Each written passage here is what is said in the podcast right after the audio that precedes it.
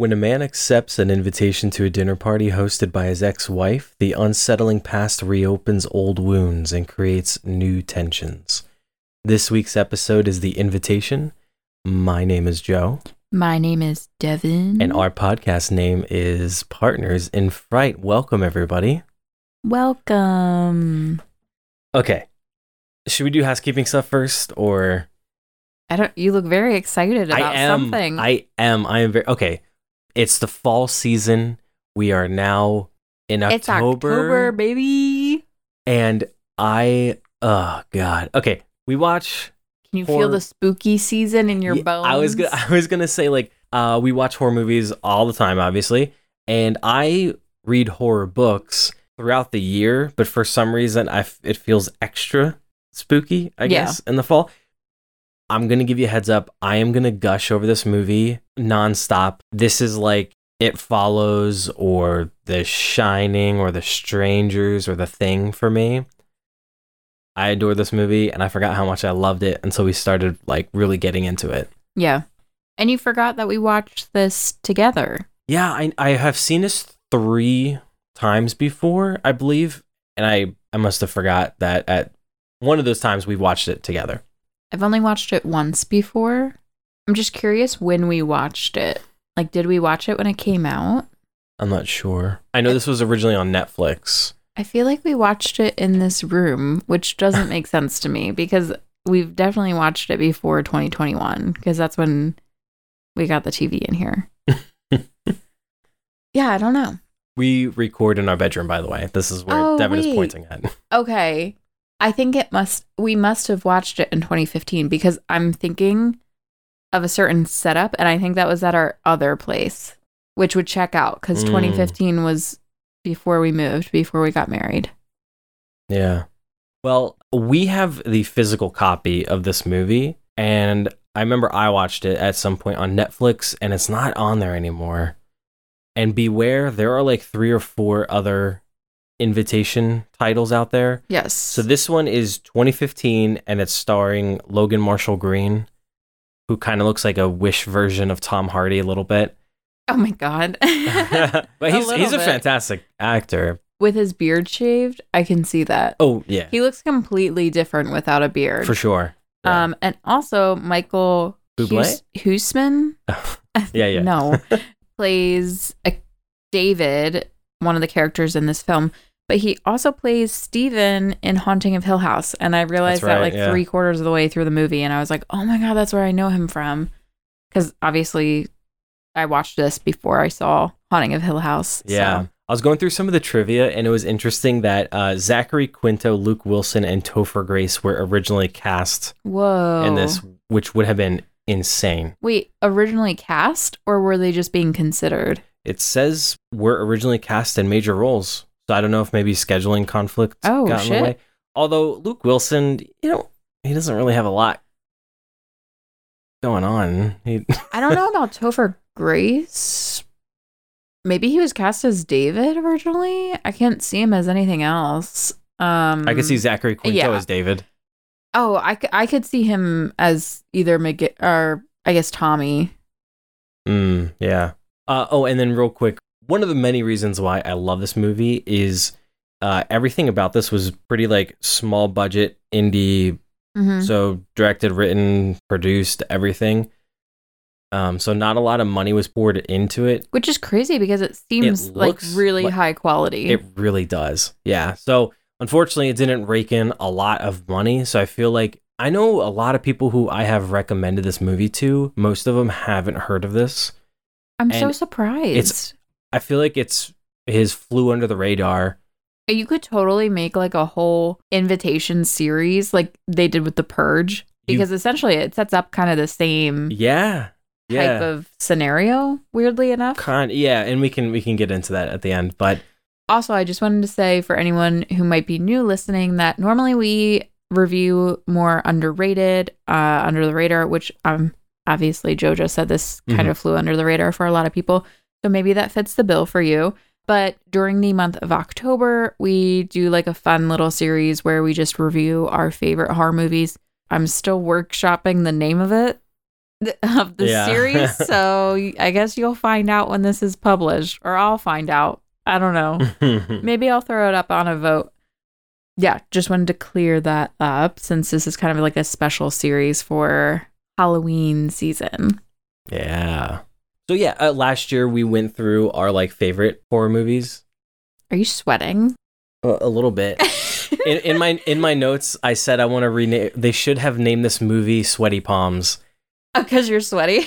Yeah. Oh my god. I I was very tense. this My mo- heart was yeah my heart this rate was up this there. movie is the visual interpretation of a heart murmur or a panic attack. Mm. If you've never experienced an anxiety attack or panic attack, watch this movie, and yeah, you'll know exactly Or maybe don't. like. I don't. so anyways i was gonna say last year uh, you and i had watched like our favorite favorite horror movies hmm um, so this year we were trying to figure out what to do and it was it was my pick and i didn't want to rehash or recycle stuff from last year and i was just kind of looking through our library of movies and this one's in a different case so it, it stuck out and i was like oh shit i haven't seen this in a while this is it Nice. I think I have both of my picks. oh yeah Yeah. okay cool Um, and then Halloween, we're gonna do a little something special. yeah i was just gonna say you want to keep it a surprise Yeah, we'll keep it a surprise. Cool. Uh, oh, also, I got my nose pierced, guys. Yay! this has nothing to do with. Wait, I think we mentioned it because I think I I Oh, we said did? you were. I, yeah, because I think I said you were gonna pussy out of it. Oh, yeah, but I didn't. You didn't. I, I did. no, it. yeah, you did it. I did it. Congratulations. Yeah, thank you. I wasn't such a big weenie. Now we're matching. That's that's right. Yeah. We're gonna have to post an updated picture of you Ooh. because you look so different now. Okay, well, I do have four pages of notes, so Ooh, let's jump into it. Yes. So the movie opens with Will driving his girlfriend Kira to his ex wife's house for a dinner party in Hollywood Hills. He recently ran into Eden, his ex, and her new husband or partner, I guess they didn't specify, Yeah. at the supermarket. And uh, on their way to their house, they hit a coyote with their car. David ends up putting this coyote out of its misery with what looks like a tire iron. And actually, he later confirms that it was a tire iron. So, not a great start to the night. We learn that Eden's family is wealthy, and Will has a little flashback when he's entering the home of his and Eden's son Ty, who we later learn passed away uh, from an accident, like a freak accident. We also learn that Claire, Ben, Tommy, and Miguel and Gina are the other guests. Tommy and Miguel are a couple. Gina is waiting on her boyfriend Choi, and Ben is married, but I don't believe that Claire has a partner. Uh, but Ben's wife is not there; she's watching the kids. I love this dynamic of that they've all had these friendships since probably before Eden and Will were married, and now Mhm. they still have these friendships, but they're just different. right. And we also learn that no one has seen Eden for two years. And she just kind of fell off the radar and she invited everyone to this big dinner party kind of out of the blue. Right. Given all that, there is some immediate tension when Will sees Eden. And she even cleans off a drop of the coyote blood from his cheek by doing like the parental licking of the oh, finger and yeah. like wiping it off, which was super weird. And all of their friends are just kind of like watching them on edge because like they got divorced, their son died, and Mhm. now they're having dinner together Yeah. with new partners, and it's just strange. Right. Eden and David introduce Sadie, a girl they met in Mexico who is now staying with them, and they're definitely fucking her. Like both of them are fucking her. yeah. They they didn't explicitly like come out and well. She actually She- shows up naked first. That's She's true, like half yeah. naked, and Will sees her Only in like him, the though. door frame. Yeah. Yeah. And it seems like maybe they were in the middle of something. She could have just been getting dressed, but I think she was just getting dressed because the other two were fully dressed. yeah And, yeah like, like Eden had her makeup and hair done yeah I don't know. I don't know about that. Will goes off by himself to look around and he reminisces of his life with Eden in that house.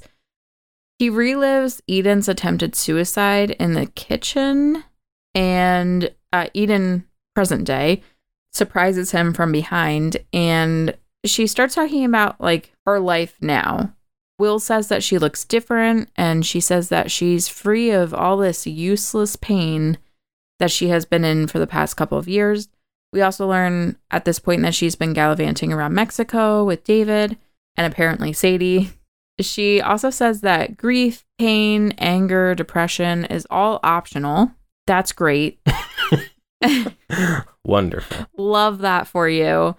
Ben comes in and she basically recaps all this for him. And he's like, that all sounds fucking crazy. And she slaps him right across the face. hmm She says that he thinks everything is a joke and that's why no one takes him seriously. And then Will and Ben have this kind of like, ugh. Yeah, you're slowly learning the dynamic between the group of friends and how they all interact with each other. The- Yeah, it's great because like Will has kind of like one on one time with each character throughout the film. Literally was just gonna say that. and normally I like I hate trying to follow these types of movies because there's just so many characters and you're like, who are all these people? hmm But I didn't have a hard time following this. I know it was my second watch, um, so I kind of knew what was coming. Yeah. But I think because of the way that he set it up, where Will is kind of like a loner throughout this whole party and he just kind of like touches on each person, although briefly, but like we learn a little bit about each person. Right. I view it as um have you read any of the Game of Thrones books? No. No, okay. Uh, I mean a lot of fantasy books are like this. Different chapters are different POVs from Right. every character, so it gets really confusing when especially if it's like a thousand page book and you're trying to like juggle all these POVs. Same thing happens with this movie, except you, the reader, are the main character of the movie. So it takes Right. a lot off your shoulders and it's a little easier to go with the flow. Like you're with Yeah. him and this paranoia is like building up. Um, but like when she slaps him, at first you're like, oh shit, that really came out of nowhere. Uh, but then you start to see Will and is it John? What's his name again? I forget. Who gets Who? slapped? Ben. Jesus Christ! All right. John Uh, is not a character yeah, in this yeah, movie, yeah, yeah. just to be clear. Uh, so- So you're seeing the reaction from Ben and Will when she leaves, and you could tell that is very out of character for her. And then they're saying, or Ben was saying, like, "Oh, well, she's been gone for two years, and I guess now she's different. She's different, I guess. You know, Yeah, Mexico does things to a person. right? I guess, yeah. Ben also says that he thinks him and his wife hate each other, but they have really great angry sex, so it's totally cool. You know what? I would say each person has their own little like comedic relief, but it's not like yeah, tension breaking. It's not distracting at all. It right. feels very real. Yeah.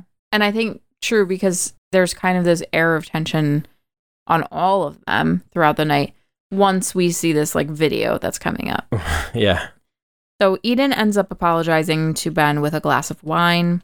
We get a little one on one with Claire, with Will, and learn that she got tenure a year ago, but he ended up missing it because he's kind of been like basically a loner. Like he's been very withdrawn from the friend group. Someone new shows up, but it's not Choi, and Sadie embraces the man immediately.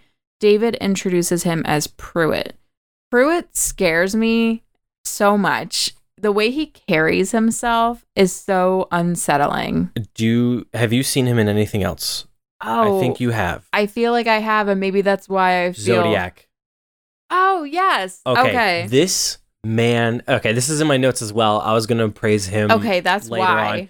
I have seen him in so many things pretty much my whole life. I think the first thing I saw him in was he was Jake Gyllenhaal's father in Bubble Boy. And, and just the juxtaposition between then and now. He's he's he looks like a big guy overall. He has kind of a deeper voice, but he seems in all of his roles he seems very um collected and articulate with his speech and I think he comes across as like an intelligent but dangerous person. Yeah, he seems like he could play. What's his name in Mindhunter? The name of the real life serial killer. Oh, um, You know Ke- who I'm talking about? Kemper. Um, Yeah, Ed Kemper. yeah, I think Ed Kemper. Yeah, yeah. Wait, we're not a true crime podcast. Hang on. Yeah. Yeah. We were right. Ed Kemper. Anyways, the actor is John Carroll Lynch, and anything this man is in, I will watch. I've never been disappointed or cringed or anything. He's in a ton of shit. He's in like Gothika. He's really good in the Trial of Chicago Seven. He's in Fargo, The Founder. a Oh, he's whole- an American Horror Story. whole mess of stuff. Uh, oh, and The Handmaid's Tale. Oh, that's where I know him from too. Was American Horror Story back when I used to actually watch it. Okay, anyway, uh very unsettling. I don't like him. And oh, I know I felt that way that the first time that I watched this, but I hadn't seen Zodiac at that point. So I'm curious if maybe I Oh. got that feeling just because I knew him from American Horror Story because I think maybe I had seen that prior, but Maybe. Anyway, David locks the front door, and Will is kind of suspicious of this because he locks it in a way where, like, there's a key on the inside. Like, it's not like a deadbolt or anything. Yeah, it- like, he locks the door from the inside with a key, and then he has it around the door's neck, just locked. like on a necklace.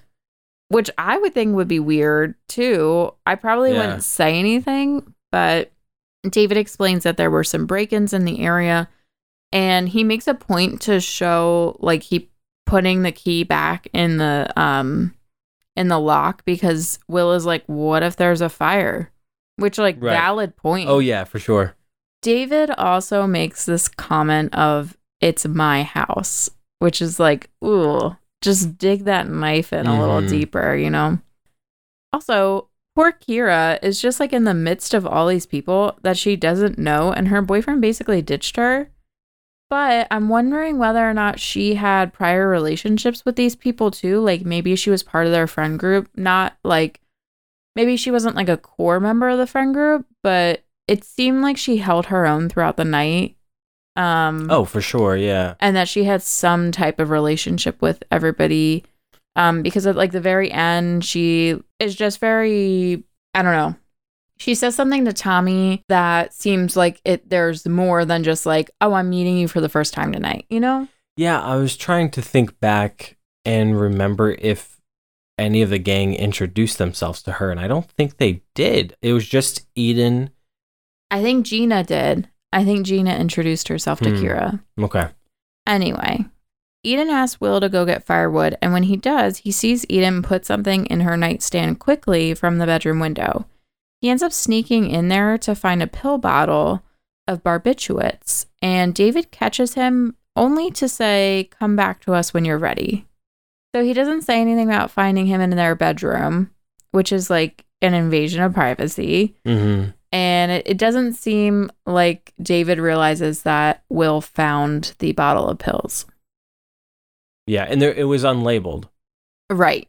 So I think at this point we don't know it's a barb. At this point, we don't. There was just yeah. like a small scene later where, um, I guess it's more exposition so that we learn Miguel is um, a doctor or like a physician. either a doctor or nurse or PA or something. Yeah. Um, and he identifies the pills for him. Right. So when Will rejoins the party after having a flashback of him and Eden taking a bath together and their son Ty walking in on them, we learn that David, Eden, Sadie, and Pruitt are all part of this cult called the Invitation, which they found in Mexico. Miguel asks what goes on during the cult Mhm. or, you know, what they do. Right. David says that since he asked, he wants to show everybody a video. You could tell he was just waiting for some kind of opening. yes. And everyone jokes that it's a conversion dinner party. Yeah, like a sales pitch. The video shows Dr. Joseph, the cult leader, talking about rewriting traumatic experiences and transcending grief. The video also shows Dr. Joseph comforting a woman before she dies, and the partygoers are visibly uncomfortable from this. And they're discussing it a little bit of like, wow, this is grim. Did we actually just watch someone die? And Will says, I just don't know why you choose to show something that at a dinner party, David. Right. Yeah. Pruitt says that it's about community, and David opens up that he used to be a coked up record producer, but Dr. Joseph freed him from that. They don't really say how. It's just all very elusive. I guess you get that answer once you join the cult. Right. David brings up what happened to Eden and Will, and Will puts his foot down, like, don't go there. Mm-hmm. And then Eden says something like, I know what it's like, meaning I've also lost our son and it saved me. But Will stands up and starts to tear up in front of her. And we know that a line has been crossed here. Mhm. His friends take him aside and it's all very awkward. Will ends up talking to Miguel and Tommy, and they both basically just say, Yeah, it's a weird situation given the circumstances. Mm-hmm. And they all do seem like a bit off, but it's LA and everybody's a little weird and they're harmless. So a little, not necessarily foreshadowing, but little like warnings Yeah. here and there. Like, all right, something's gonna happen here. Yeah. I also drew a lot of parallels to this movie with um Speak No Evil because at this point everybody's a little uncomfortable, Mhm. right? But it is this like line of well, we're going to be polite about it and we're not going to really speak up if something makes us uncomfortable or like you know, when when do you say something? When are you going to excuse yourself? Which I do actually like because later on Claire does excuse herself and she leaves, which I thought was unexpected. But we'll get to that. Yeah, definitely. There is so many examples of just listen to your gut Yeah. in this whole movie. And it is like, uh, it is like, well, where where is that line? Because what they're saying is like not anything bad. And Right. I do think that the video was like a little sales pitchy, oh, for like you sure, said. yeah. but I don't know. At what point is it a cult? And like what point is it it's just like this thing you're doing as if you're Right. going to like group therapy, you know? Like yeah. nobody bats an eye if you're saying like, "Oh, I'm going to therapy," you know? Yeah, in the mixture of the acting and the writing, nothing is like cringy. It feels like these puzzle pieces don't really fit. It feels like this uncanny valley, Yeah. but they're real people. I don't know, it's tough to explain. But there's just something Are you saying that with like relating mm. to David in Pruitt and, and, Eden? Sadie. Yeah. Yeah, yeah. They feel like I don't know, it's like I'm watching Westworld. Like yeah, like a they're- little they're- robotic. Yeah, they're like smiling. Oh my god, a great example is in Jordan Peele's Get Out. Yeah. where I, I don't know the character's name, but he's smiling. And, like tears are the falling. yeah. yeah, it feels like that, like trapped inside their own self, I guess. And like Yeah. another frightening thing about this movie is there's no creatures, spirits, nothing coming within the core of the earth. It's all humans. Yeah, It's Will real, says like At one point later on, like at the very end of the movie, they're just people. right, Yeah. and there's Which is scary. yeah, like anyone can Yeah. be this, you know? Yeah. And I know like we talked about this briefly before we started recording, but like uh very recently I was like somewhat cornered by Mm. a church I don't know names of people in church pastor maybe yeah. somebody who was like Whoever's recruiting. yes rec- recruiter is a great Yeah. word and like I have no problem with like any religious beliefs as long as you don't like shove it down my throat I don't shove my beliefs down your throat whatever but like it was really uncomfortable for me because he was just like uh you know first we were talking about like work and so like it was it was like this party because it was like all right like you're having fun you're like having a conversation and then it's like oh do you believe in heaven and hell? What do you think happens when Yeah. we die? And i'm like all right you want to have this conversation? Like all this conversation?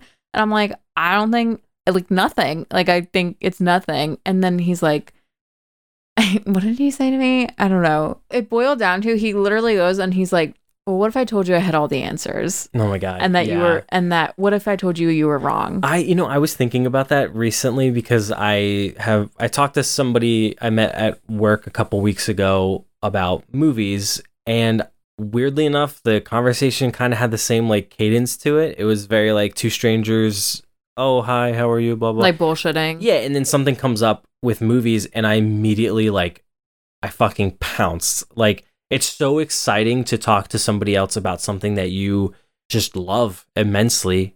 That I can understand, but I also know that there's a difference between talking about film and uh, the yeah and the, the way that he like well yeah that's totally like Yeah. normal like i totally get that i mean i I fangirl over things too. And like it is exciting when that comes up in conversation. But Mhm. anyway, this was this felt very predatory and like yeah. also a little bit like this movie where it's like it felt cult like. Like it's like, what do you do when somebody's like, What if I told you I have all the answers? Like, Yeah. I don't know. Like I'd say nobody has all the answers. Like Jesus. Right.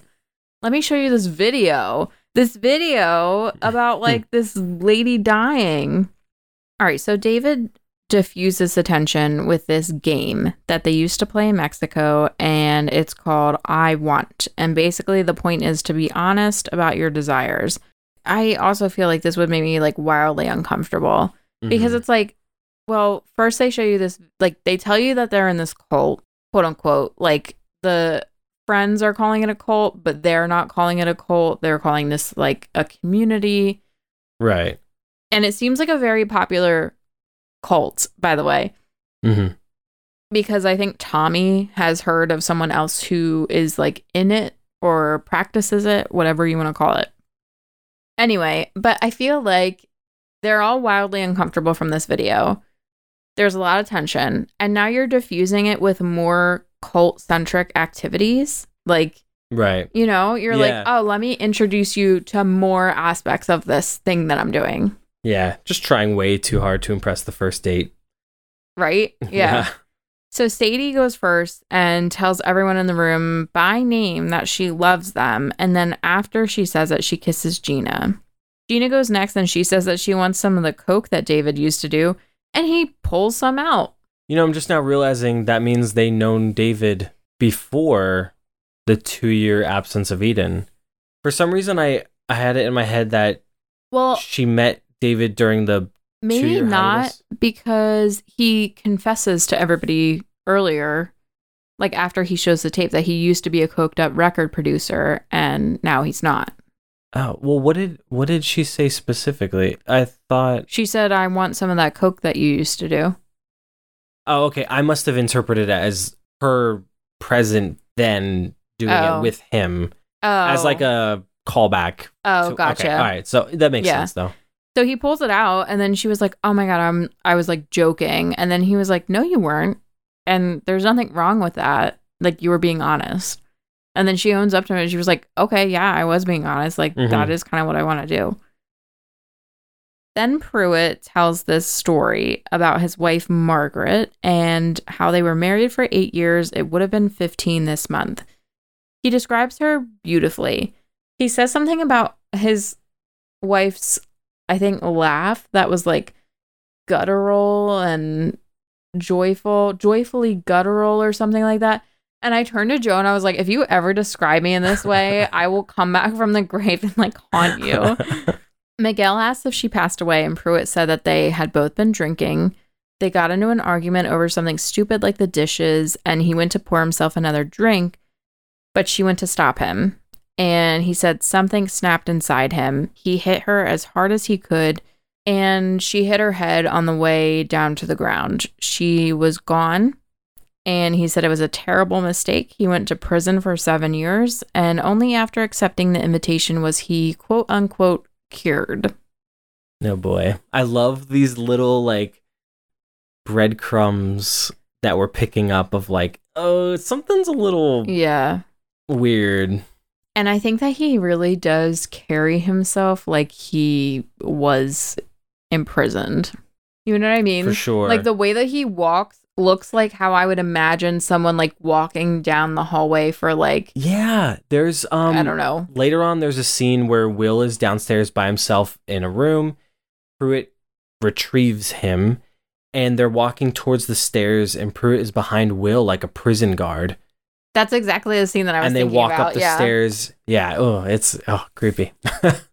So Claire's very upset by this and she says that the whole situation doesn't seem very honest because Mhm. David's point is that this game is all about honesty. And she's like, this doesn't seem very honest. Like, you let us here under false pretenses, which is like you wanted to get old friends together, but really you just wanted to share this cult that you're in. Right. And you also brought in like a couple of strangers that we don't know. We Mhm. didn't know that they were coming. Yeah. and one of them was a convicted felon. So I love Claire Bear because before this, she. I mean, yeah, she's a professor. She's got her shit together. Yeah. Well, like, oh man. Okay. So she was on the stairs with Will before this, and she even said on her own of like, this is, yeah, this is weird. Like something along the lines of like something doesn't feel right. And it's interesting because Will has these one-on-one conversations with the whole group throughout the movie, and they all have varying degrees of either like obliviousness or they're in tune to also like something is not Yeah. super right here. So lastly, Eden says that she wants to kiss Ben. And Ben checks for permission from David. yeah. and then he like gives her a quick peck, but then she pulls him back in and like really kisses him. Mhm. And then when he sits back down, he's like, No one tell Amanda. After this, Claire says she really needs to go. She's gonna go. She feels uncomfortable. Like she's just gonna excuse herself. Like Mhm. she doesn't want to ruin the fun for everybody else. David tries to reason with her and is like, let me get you another glass of wine. Like, we don't have to play this game anymore. And Will interjects, fearing, I think, that she's not allowed to leave. Um, she gives an awkward goodbye because David actually does like let her leave. Mhm. And uh, Eden does try to coerce her to stay, uh, but it's not successful. And then Pruitt realizes that he actually parked Claire in. So Pruitt and Claire go out. Will watches from the window to make sure that Claire is able to get out okay because he's creeped out by Pruitt. And Oh, who yeah. wouldn't be? Yeah. Like, I'm sorry. We like none of them know this person Mhm. she's about to drive away. She's like already out of the gate. But then Pruitt says, Oh, Claire, and goes up to her driver window. And then David comes up behind Will and asks if they could chat privately and pulls him away from the window. Oh my god. Okay. Oh, I love this. All right. Do you know what blocking is in movies or Yeah. stage play? Okay. Uh for those of you who do not know what blocking is, um it's like the placement of the characters and their movements within the scene like physically. If you're walking somewhere or turning around a corner, you need to know where the actors are and the lighting and the cameras and stuff. This entire like sequence of shots is wonderful because you just got the history of this Pruitt guy, and he's now alone with Claire, and Will is a decent friend who wants to make sure that, like, he even offers to walk her to the car, and she's like, "Will, it's forty feet. I'm good."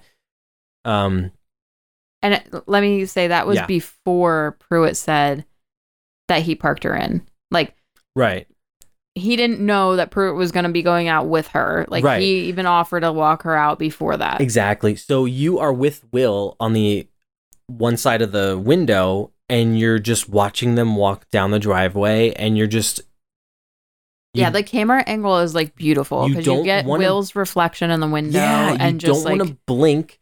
It's dark out. Pruitt pulls out, she pulls out, and it seems like he pulled out just enough to where he had to get out of the car to give her a little bit of, you know how like if someone's backing up like Yeah. a large truck, you have a person guiding you. He's doing that, and I think he parked just far enough to where she had to angle out, and so he Yeah. used that as an excuse to get out of the car. and they also had a gate too. Right. And there's like a wall or whatever. So she starts to pull ahead. And like you said, he called out for her. If you notice, you can only see her taillights when she stops and he walks up to the car door.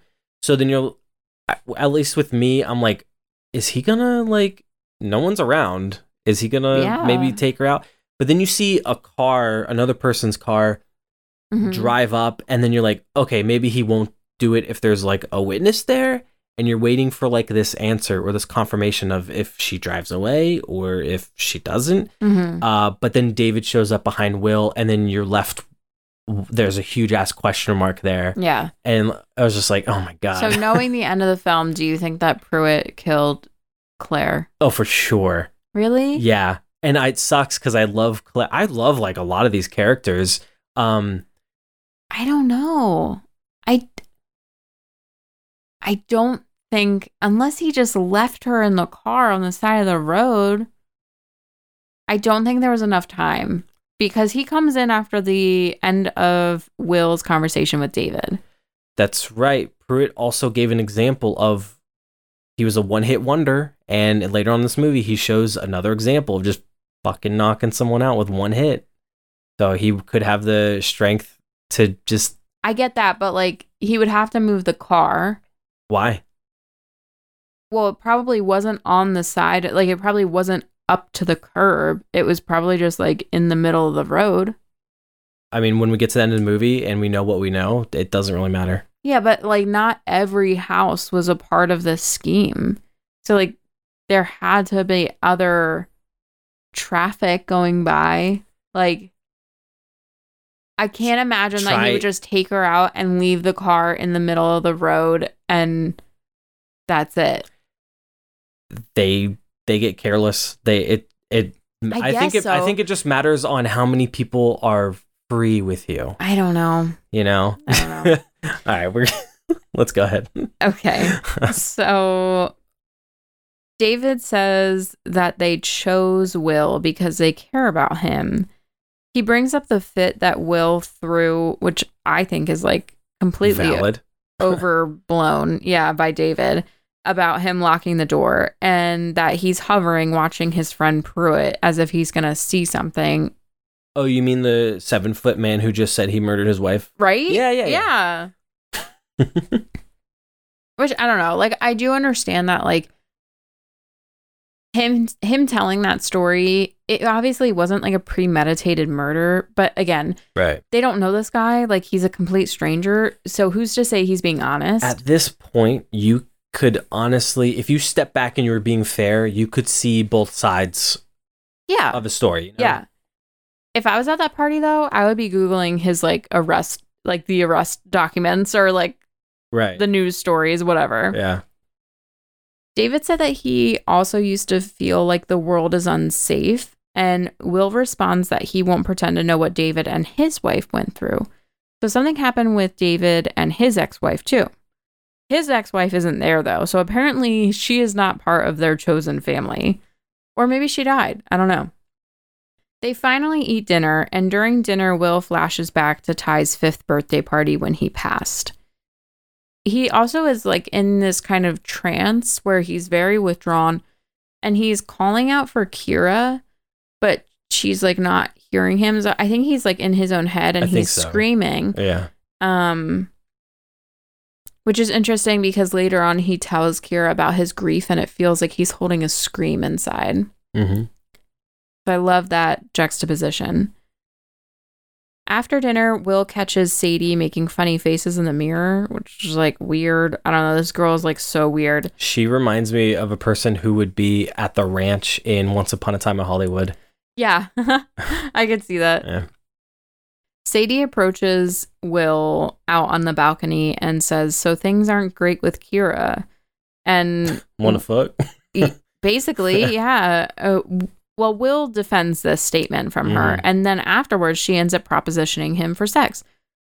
I'm curious, was this a hallucination or a daydream? Because it seems to cut very abruptly from uh, Sadie leaving Will on the balcony to Tommy coming out and talking to Will on the balcony. Oh, um, I mean, I to me it seemed like it was reality. I thought It it, might have just been the cut. Yeah, I thought it was legit too, but that cut was like really kind of funny for me. Out in the balcony, Will is able to get reception because Sadie does make a comment that you can't get reception there, but Will used to live in this house and he's like, actually, you can, you just have to wait. Like it comes in and out. Mm-hmm.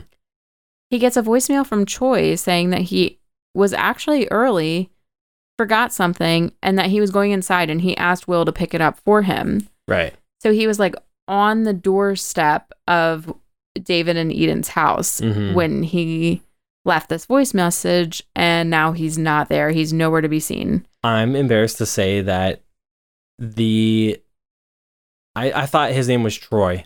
Oh, I Like every time I watch this movie. I thought it was the first time I heard the name, um, but then I realized what it was. Back at the party, Eden brings out a birthday cake for Miguel, even though his birthday isn't for another week. And Will confronts Eden and David about where's Choi. He tells everyone at the dinner table about the message that he received. And he also brings up, finally, why is everyone acting so fucking polite? Mm-hmm. And that something very strange is happening and no one is saying anything which is true it's like at like what point you're, you're like you're trying to be grateful that like Yeah. i mean they're having you over for dinner there's like a level of like professionalism or like decorum that you need to keep but like if you are being uncomfortable or like you're uncomfortable from what they're like talking about Right. and the situation it's like it's ugh, I- ugh, I hate I hate these scenarios. I I love how it's built up like this because um, if you put yourself in Will's shoes, you are seeing your ex who you had a kid with, who unfortunately the kid passed away, in a house you used to live with, and you're seeing, uh, I guess you're all your friends together again, and your ex is with someone new, and you're with somebody uh, you know, relationship wise, and all this is coming together at once. So all this paranoia that's building up with him, um, that's also, you know, all these little weird clues and these Yeah. weird stories. You're not sure what the fuck is is real. Like, is he just more paranoid? Is he on edge? Obviously, he's stressed as hell. He even said at one point that maybe he wasn't ready to, you know, go to this to this dinner. yeah. Um, but then on the other end, I could imagine a lot of his friends aren't really saying anything because a they're not really seeing it because logically, oh, this person met another person and he has some friends. It's a dinner party. There's going to be new people that you never met before, and that seems very sane. Yeah. So it's very like, what do you believe? Yeah. You And also like they didn't have this like intimate relationship. Like, right. you know, Will and Eden were married for X amount of years Mm-hmm. Yeah. and obviously he knew her very well and now this is a completely different person standing in front of him today. Mm-hmm. Yeah. Oh my god. This whole movie feels like a goddamn panic attack. Like it. Yeah. There's this like weird feeling, and then it starts to build up in your chest, and you're not really sure. You know. yeah. And there's to- like the I like I can totally relate to those kinds of like spikes of anxiety, like especially when like any weird like cult stuff comes up in conversation because like Mm. everybody's a little uncomfortable and it's like they're not saying anything but we're all like mm, i don't know how i feel about this and it's like i feel that whenever like in conversation anyone gets vaguely like homophobic or like transphobic Mm. and it's like oh like when do you say something and when do you just like brush it off as yeah. like, Like, okay Do you just do you just be nice and let the moment pass? Or you have to find that line of like, okay, yeah is it, when is are you gonna worth s- it? To, yeah like, when are you gonna stand up? up? for something Exactly. Yeah. Social issues here on Partners in All Fright. right. Yeah.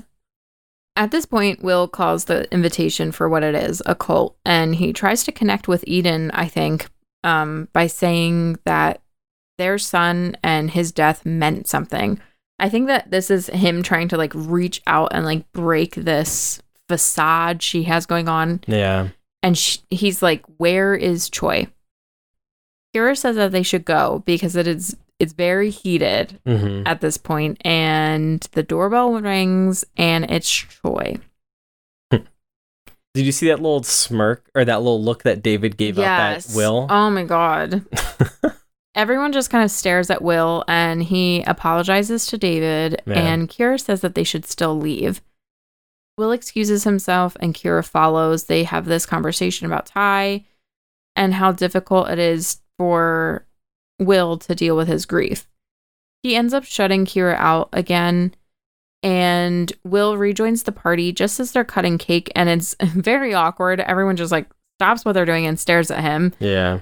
And he asks to see Ty's room, and Eden and David give permission, and he goes off by himself again. Real quick, um, before the two of them go outside, when Kira says we should leave, Will says I can't. But I don't think he gave a specific reason Hmm. as to why. Like I didn't catch up. I'm I'm pretty sure he said he can't um cuz I was trying to figure out is this like, Like, why wouldn't they just leave? I mean is this him like in so deep in this question he needs to know what is going on or like he wants to make sure his friends are safe or I think it may be this like morbid draw to like. This is getting a little deep here, Yeah. but like sometimes when you're like in so much pain or like in that like deep of an emotional state, like you are kind of drawn to the pain. what like you lean into it, you mean? Yeah. Okay. Or like it feels comfortable to an extent and like you want more of it. And I think that he wants to be in this house. Like I think that some part of Yeah. him wants to be Gotcha. Eh, in that, makes sense. state, you know? Yeah. But I didn't catch that. So thank you for bringing that up because I was also wondering why they weren't just leaving. So he sees his son's room as it was, with his son still sleeping in bed, and he actually seems happy in a bittersweet kind of way, as opposed to shielded off and grief stricken as he is for the rest of the movie. So I think this is like a really nice character arc for Will, oh, for sure. where Eden and David are saying, like, oh, I. They don't even talk about how they have just dispelled all this grief and trauma that they've held in for so long. Right. Like they don't talk about like what they did to release that. They just say like Dr. Joseph helped me, you know. I but- think it's because they were quote unquote chosen Yeah. and their pain will be gone when their goal is accomplished. Right. And like here we see Will like going through the whole movie like very withdrawn. He's crying at multiple times in the movie. He had like it's kind of like the every stage of grief. Does he go through every stage of grief in I don't know what all the stages are. I, f- I forget. While you're looking that up, also, he has the same hair as me. He does. Same color, length. It's great. Um I would say most of them. What are the stages? anger, bargaining, sadness, denial, uh, acceptance, guilt. No Oh, wait. Hang on. Denial, anger, bargaining, depression, and acceptance. no bargaining No. that we know of because he feel like that's like an in the moment thing. Uh no, he does bargain a little bit because he talks about how um he could have changed it. Like he should have been Oh, that's right. if I had been watching more closely, if I hadn't given the kids the bat or something. We don't even know how he died, like explicitly. We just can kind of put two and two together. Yeah. Um, yeah, so he does actually bargain. Yeah, so he goes through all of them. Maybe not denial though. I don't Wait, know. how, how many stages are there? five. How many friends are at the party? Oh, more than five. I mean, the main friends. Like, so there's Tom, there's Tommy, Miguel, Ben. Tommy, Miguel, Ben, Claire, and Gina. Gina. I don't know if you want to count Choi or not, but that would be five. Unless you're gonna count. Well, I don't know if you're counting Eden. E- maybe. Huh. Interesting. Okay. I don't know. Just a, a thought. Anyway, I feel like this is his acceptance moment, right? Yeah. And and he feels a little bit lighter for sure. after coming in this room. Yeah. I think this is the only scene in the movie, other than the very, very beginning, that it's. Uh, well, yeah. Okay. All the flashbacks are just like a, a lighter color to it, a lighter Mhm. feel to it. So, from his son's old room, now David's office, he watches David outside in the garden lighting a red lantern. Will goes snooping again. And I don't have anything bad to say about Will. he finds David's laptop, and somehow this is not password protected. And he sees an ominous message from Dr. Joseph. He says, Tonight is the night our fate is made real. And he ends the message with, I'm waiting for you. Pruitt is knocking on the door for Will, and he leads him upstairs. At the dinner table, Eden is solemnly pouring a round of dessert wine, and everyone is passing glasses down the table. Eden and David give an awkward toast, but it seems very final. They also Yeah. uh, share a kiss at the head of the table, and Will is watching all of this with like bated breath. Yeah. Before everyone drinks, he smashes his glass and everyone else's Not glass. Everyone. but Gina already drank. Sadie freaks out and says that he ruined everything and attacks Will. He pushes her off and she ends up cracking her head on the dresser. Miguel, since he is the doctor, previously established, um, goes over and assesses her. Ben is trying to call 911, but as we remember, the cell reception is kind of spotty at the house.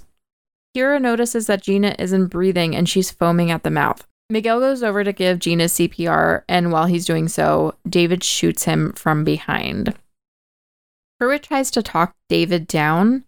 Well, we think that he's talking him down because Right. it's kind of like that um a bomb just went off and it's like ringing, you know, we don't we're not Yeah. actually hearing anything. Um he takes a gun from him and then Pruitt just turns around and shoots Choi. Uh so I think that he was actually like I think David was a bit in shock that he shot someone and Mhm. was on the brink of being like oh my god what i did was just wrong and this is not cool. And pruitt is like i got this. I am got a, you, baby. I'm a seasoned criminal. Yeah, give me that gun. I'm the Zodiac killer. yeah. Ben kira and will sneak downstairs but the door's locked. Tommy attacks david for shooting miguel and sadie stabs him with a knife. He did, she doesn't stab him. He she just kind of like slices his chest. Yeah. Sadie goes absolutely feral and tries to attack Will again downstairs, but they shut this door. I think they're in David's office and they block the door. Kira and Will watch as Pruitt and David attack Ben outside. They resolve to get out of this however they can and they start to sneak around the house. Will overhears David telling Eden that this is how they'll finally be able to rest and stop hurting by finishing this night. hmm Eden looks a smidge drunk and she says that this whole thing is wrong, but she ends up rallying. I don't know. During their sneaking, they find Sadie on the couch with a fire poker in her lap, close to death. They take the fire poker and just go. So, is this fr- is this like a delayed thing from her hitting her head? I don't know because she's very bloody. Like Yeah, something I- else, I think something else happened where Maybe we just didn't see it. I don't know. Maybe it was a scuffle with Tommy upstairs. I don't know. Well, no, because she comes downstairs immediately, like Yeah, because she's chasing them into the office. Yeah, I'm not sure. Weird. Okay. I do think that there is a tie in to the coyote though in this scene because the tire iron and the fire poker seem very similar. Oh, she and, like, has that like labored breathing like the coyote had and he chose not to put her out, her of, out of the misery. Yeah, because when he walks in and sh- um, Kira tells the whole party in the very beginning that they had to, they ran over Yeah. coyote and that Will had to put it out of his misery. David makes a comment that that was very brave of him to do.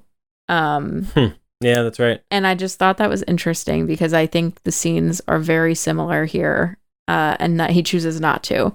Which to me, I guess, a I do think that was brave of Will to do to put it out of its misery. Like he obviously has empathy, Mhm. but it's like B. Are, does that mean that we're saying like Sadie is beneath like an animal? like they're yeah. worse than animals at yes. this point? Yeah. So upstairs, Will realizes that the door he was trying to get out of was actually renovated over, and they hear Pruitt coming up the stairs to come find them. He still has the gun, and he's holding it out in front of him. And I jumped at this point. I jumped so bad at this point. Mhm. Will manages to get the gun away from him, and then they end up like fist fighting. Pruitt almost strangles Will, but Kira beats him over the head with a wine bottle and kills him. Ah, this sounds. Oh yeah, he's like screaming. So she hits him in the face. He falls over, and then he looks up at her, and he has this huge gash on the cheek. And then she hits him again, and he just has this like, I don't even know how to. This like guttural whine. And this he's- is like also coyote Yeah, and it sounds like he's trying to like yell and amp himself up to get up again, but Yeah. he's just he doesn't have it in him. Because the and she- coyote makes like a little Yeah. noise too. yeah. Weird. Okay. hmm So they walk out to see Eden now holding the gun, and she shoots Will in the shoulder, and she immediately regrets it and then shoots herself in the stomach. Kira goes over to check on Will, and he says that he's all right. Kira grabs the gun, and they hear David downstairs asking for Eden. They tell him that she shot herself, and uh, he's like, That's good. And we also see Tommy hiding downstairs, so he did not die. I think everybody else is dead, though, at this point. Kira realizes that there aren't any more bullets in the gun, but Will threatens David that they have the gun anyway. And he's cool with that. but Tommy ends up attacking David from behind and stabs him in the chest after a quick scuffle. Eden calls for Will as she's bleeding out. And it's finally at this point that she is honest and says she misses her son so much and that she's sorry. She also asks to be taken outside, so David and Kira carry her out. She starts to say, I hope we, but then dies before she can deliver her final words. I think she was probably going to say, I hope we can see each other again.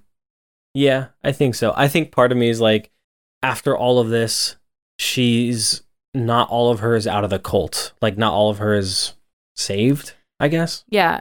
I have another point, but let me Okay. just finish up real quick because Yeah. we're like at the end. They end up hearing screams, police sirens, and helicopters. And as they look up, they oh. see a sea of red lanterns across Hollywood Hills, realizing that there were dozens of other cult members carrying out their plans tonight. Oh, my favorite part of this movie. yes. Kira and Will hold hands as they are now trauma bonded. I'm wondering if Eden asked to be carried outside because she wanted to see the other lanterns. Yeah, you know what? Because she turns her head last minute. And I think that angle is where the hills were. Or That's where, what's his name died? yeah, Ty died out in the backyard. Tie dye? Yes, yes. yeah, that's true.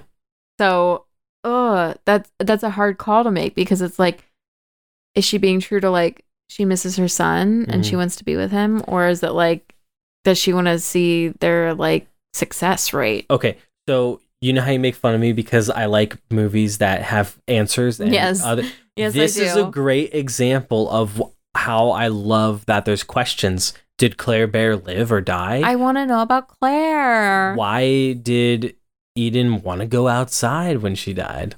how do you feel about this movie? I love this movie. Me too. I have so much to say. Okay, this movie is so fucking unsettling. That's the perfect word anytime I ever recommend this to anyone else. I love how kind of like realistic it feels. I feel like if this was a studio funded movie, the main character would be the only one left alive and he would have the final battle with like the antagonist of the film. But it feels more realistic because the the main antagonist, David, he died with a little scuffle from a side character. You not only have the main character who lives, but his girlfriend and another side character who I feel like would be thrown away in any other movie. It just I don't know, it feels I just keep saying realistic. Um, and also, did you notice that the bars on the window were in a specific pattern, and that same pattern was on the red lantern? Oh. the director Karyn Kusama, I'm going to butcher that, so sorry. She also directed a couple episodes from Yellow Jacket. She directed an episode from The Outsider, an amazing show on HBO with Ben Mendelsohn and Jason Bateman. It's a Stephen King story. I highly recommend it. Um, she directed episodes in Man in the High uh, Castle or Tower. Uh, she directed a segment in XX, which is like a uh, horror anthology, and she directed Jennifer's Body. Whoa. And the writers for this, they fucking wrote Ride Along and Clash of the Titans and Aeon Flux. Hmm. Uh, I just I love seeing what they're all capable of. It's it's great. But the biggest thing for me is this is not like a horror movie, especially a jump scare horror movie Yeah. It- Although one the- got me. Yeah, the the most frightening thing for me, I look for this in books as well, is the terror. The buildup of this movie is intense. Like up until the last ten minutes of the movie, you're watching this fuse like slowly burn away, and you're just waiting for like the other shoe to drop, and you're merciless. Like you have to sit there and and take it pretty much. Yeah. You know. Okay, so I did actually just find an article Yeah. that was 27 things we learned from Karyn Kusama's commentary for the invitation Mhm. because I was Googling about whether or not Claire uh, dies. And let's see. And you're saying Claire lived, and I'm saying she died. Uh yeah, that was that was what I thought. So she says that the scene was cut and that an earlier version of the film featured a shot at an hour, 9 minutes and 32 seconds that pulls back to reveal a, cl- a dying Claire outside in the bushes and that they made a decision to cut it because they wanted to keep the mystery going. Yeah, yeah. Oh man. Okay. I love that they left it a mystery in the final cut, but I also love knowing the answer. it's so brutal. People can suck. Yeah. I can't explain the haunting feeling of seeing the hillside filled with all these red lanterns as well. Because you hear gunshots, you hear a lady scream.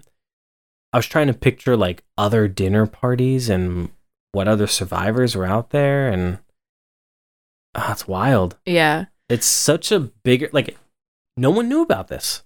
It was under everyone's nose, and it seems like it was everywhere. you know? There were a lot of other cool um points that this article made, but the last one was uh I thought this was just fun that she references um other films during the commentary um as influences for the movie and they were All the President's Men, High and Low, Silence of the Lambs, Fargo and Zodiac.